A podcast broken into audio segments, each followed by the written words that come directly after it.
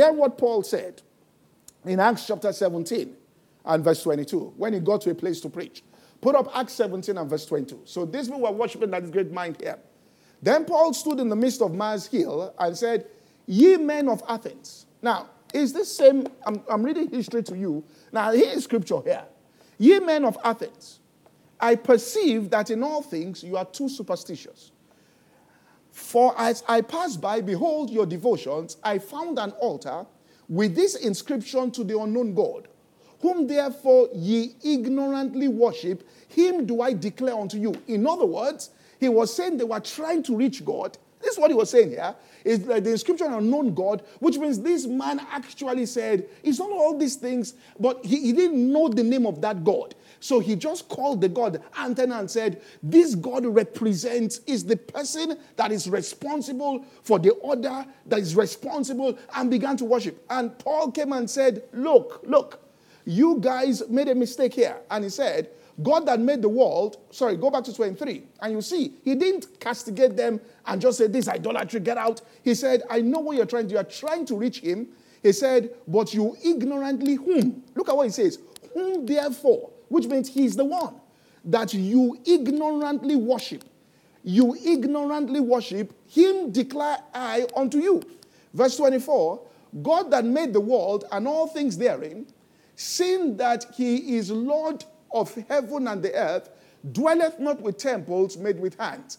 And then he says, Neither is worshipped with men's hands as though he needed anything, seeing he giveth to all life, breath, and all things. Verse 26 and hath made of us one blood and to determine and all of that. And it's 27, it says in him, and they should seek the Lord if happily they might feel after him to find him. So you feel after him is there. Though he be not far from every one of us. In other words, he recognized that Paul told them that God, all right, is omnipresent. For in him we live. He was talking to them. In him we have a being. Now he said, You caught it, but you didn't, you did it ignorantly. He says, For your poets have said, which means your own poets, for we are also of his offspring, and he was quoting that. Now, I read history and that's Bible now. So I want to see here when John came and said the logos.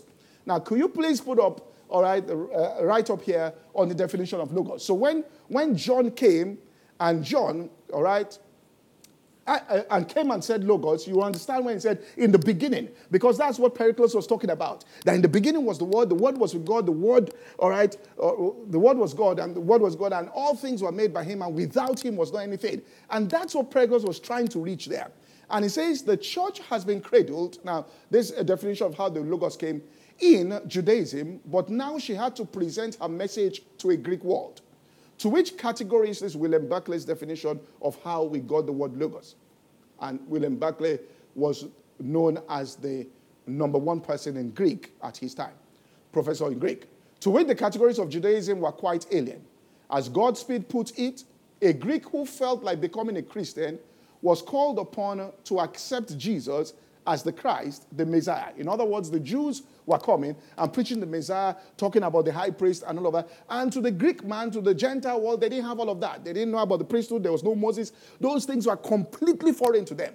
So when they were trying to communicate God and Jesus, they were trying to find something that the Greeks and the Gentiles could understand. So they were looking because they couldn't come and say the Messiah, they were waiting for uh, the Elijah. They didn't know all of that. So this is what happened.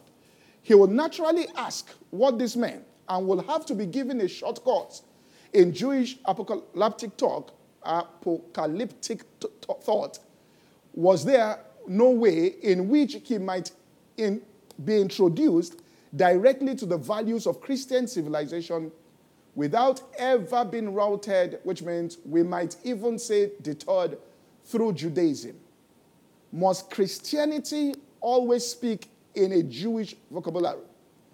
Round about AD 100, there was a man in Ephesus called John who saw this problem and perhaps was the greatest mind in the Christian church. And suddenly he saw the solution. Both Jew and Greek possessed a, the conception of the Logos, could of God. Could the two ideas not be brought together? Let's see the Greek background with what John had to work. A way back in 500 BC, there was a Greek philosopher, all right, who also lived in Ephesus and conceived the world as what he called a flux. Everything in a state of change. There is nothing static in the world. But if everything is changing the time, he says, why is the world not an absolute complete chaos? His answer that all things happen according to what he called the logos. In the world, there is a reason and a mind at work. That mind is the mind of God.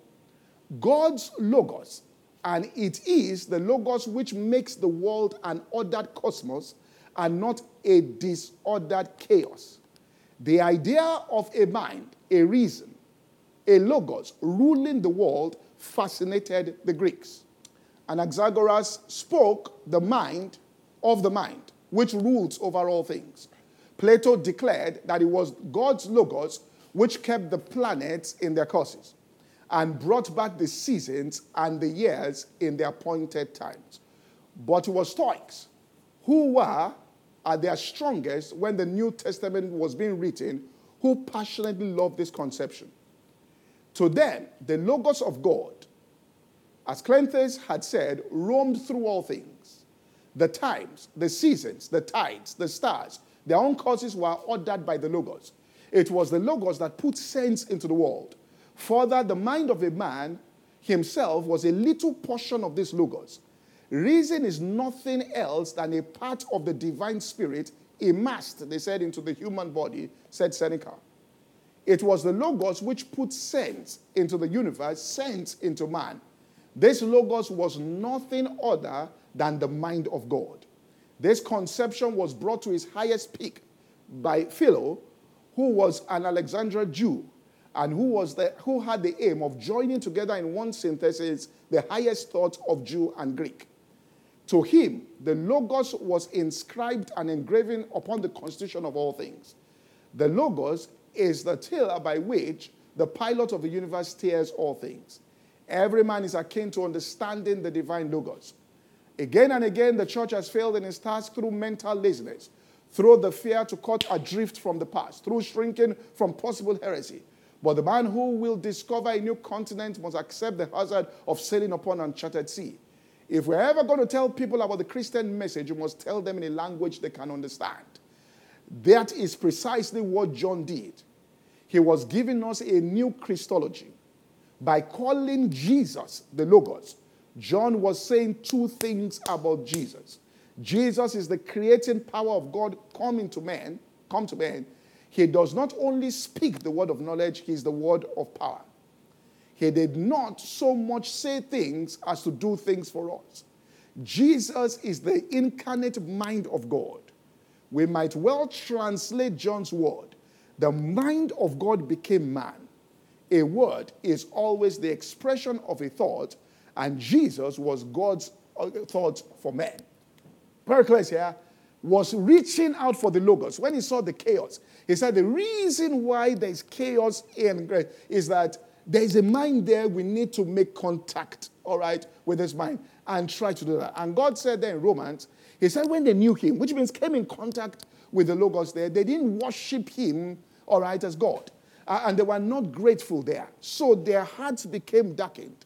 So the church needs to capture this. Uh, this is very fundamental there. And once we capture this and begin to worship Jesus and understand that we look, that's what David said, look at the stars, look at all these things, and begin to worship and look into creation and begin to worship and begin to worship the, the person, the embodiment of everything that has order, then our mind, all right, that has longed what Pericles was saying was that the human mind must worship the greater one there. Here it has come, all right, his source is the Logos. It came out of Jesus and must respond if it's to function well. If it's not worshiping and directed towards the Logos in worship, then it will degenerate. And look at Romans 2. He says all kinds of passions and all kinds of things will take over the life of that man. So the first thing is that he has to redirect his mind in worship unto God. By doing that, he makes connection, all right, with the Logos, who is the one that is will give all kinds of brilliant ideas. Proverbs calls him wisdom. He says, By me is the knowledge of witty inventions. He talks about in that order there that once the church, all right, begins to respond in that particular way and begins to worship. Now look at Nebuchadnezzar, all right, Daniel chapter 4. Let's just look at uh, verse 1. Look at Nebuchadnezzar here and, and look at his relationship with the Logos. Nebuchadnezzar the king, this, this particular chapter was written by Nebuchadnezzar. He says, The king to all people, nations, languages that dwell in the earth. I hope this is not too deep. He says, Peace to you and be multiplied. Now, just to cut the story short, we know the story. We go to verse 18. He said, I thought it good to show you guys the signs and wonders the Lord has shown towards me. He now said, He had a dream. And this dream, I, King Nebuchadnezzar, all right, I have seen. Now, therefore, Belteshazzar, uh, old Belteshazzar, which was Daniel, declared the interpretation thereof, for as much as all the wise men of my kingdom are not able to make known unto me this interpretation. But thou art able, for the spirit of the holy gods dwell in thee. And then next verse Daniel, whose name was Belteshazzar, was astonished for an hour. His thoughts troubled him. The king spoke and said, Belteshazzar, let not the dream and interpretation thereof trouble thee.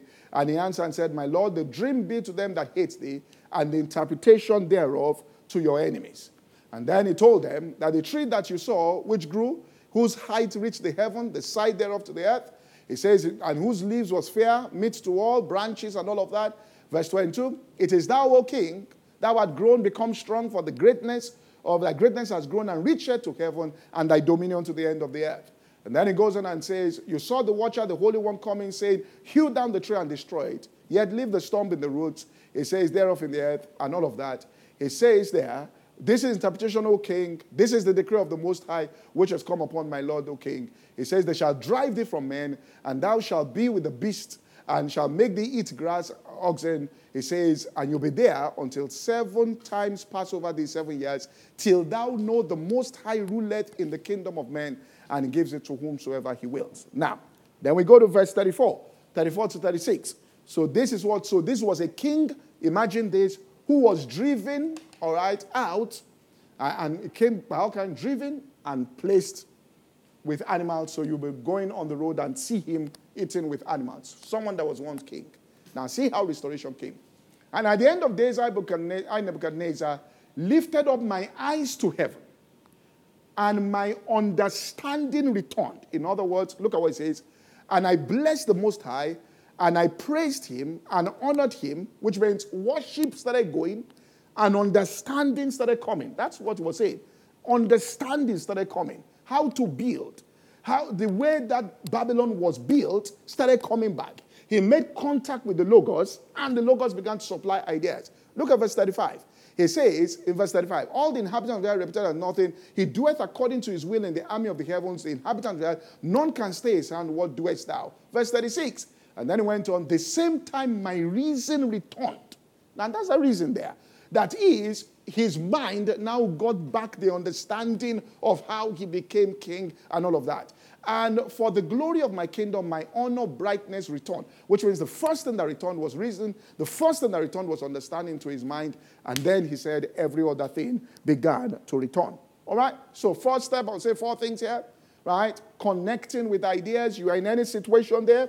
Don't start praying, God, kill this person that's here, or remove this person, or remove me. Understand that God wants to grow you, teach you to be wiser bring you into contact. That's what they were telling Paul. My grace is sufficient. The areas of your weaknesses, my strength will be perfected. You are going to grow on the inside. You're going to come in contact, all right? Which means that you're stagnant. Don't blame it on anything. Just say that my mind has not made contact with the mind of God, all right, in order to get the thoughts of God that I need to implement in order for me to be able to make progress in any environment in which I am, regardless of any form of perceived opposition or the wind that is blowing, you can walk on water. That, that's what you say here. I mean, you, you, you can walk on water, all right, even though the winds are blowing. So don't blame it on the winds, right? And that's what we're doing. I say, so why can't you walk on water? Because the winds are blowing.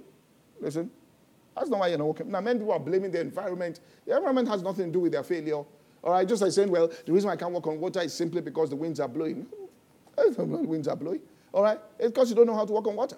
All right, so instead of us blaming the outside, Let's start with inside. So, what do you do first?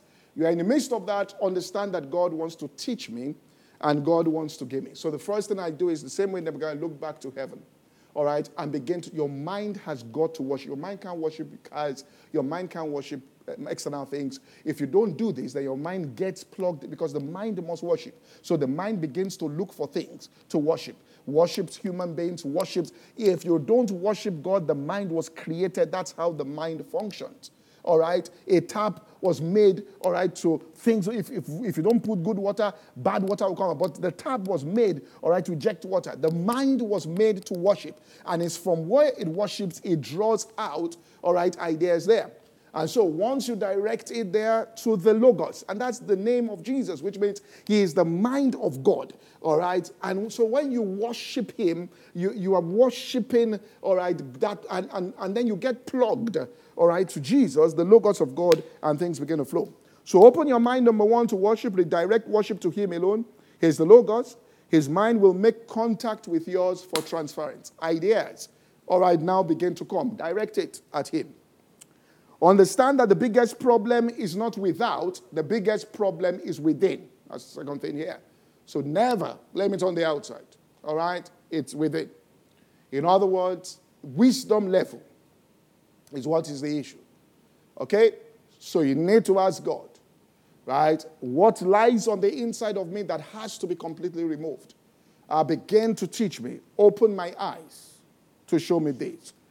We say this in Psalm 32. All right, Psalm 32, quickly. I have five more minutes now. Psalm 32, verse 1. Blessed is that man whose transgression is forgiven, whose sin is covered. Blessed is that man whom the Lord will not impute iniquity, in whose spirit there is no guile. When I kept silent, my bones waxed old through my roaring all day long. For day and night your hand was heavy, not the devil, God's hand was heavy. That there is something. And this is what Paul, um, Peter spoke about he says, Humble yourself under the mighty hand of God, and He will lift you up in due season. In other words, that hand is not lifting you, that hand is keeping you down. God's hand holds you down there. He says, My moisture was turned to the drought of summer. In other words, stagnancy, all kinds of things.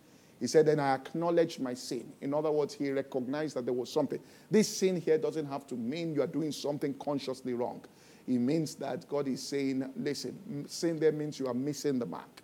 I acknowledge that I must be missing the mark.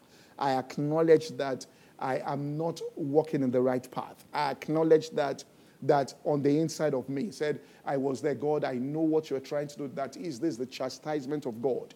He says, Why don't you be in reverence to the Father of spirits and let him teach you?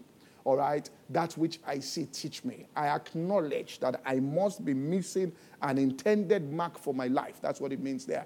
Quickly put it back there. He says, my iniquity have I I said, I will confess my transgression, thou forgivest the iniquity of my sin. Look at what he says. For this, for this, this is the prayer point, shall everyone that is godly, not ungodly, which means you're a godly person, you pray that. Godly. Pray unto thee in a time where thou may be found. Surely the floods of great water shall not come. Surely. Which means start praying this way. And there are all kinds of things happening on the outside. It says it won't come near you. Why? Verse 7. He says, Thou art my hiding place, you will preserve me from trouble, thou will compass me with songs of deliverance. Same thing he says in Job. I will instruct thee, which is what you need. I will teach thee in the way that thou shalt go. I will guide thee with my own eye.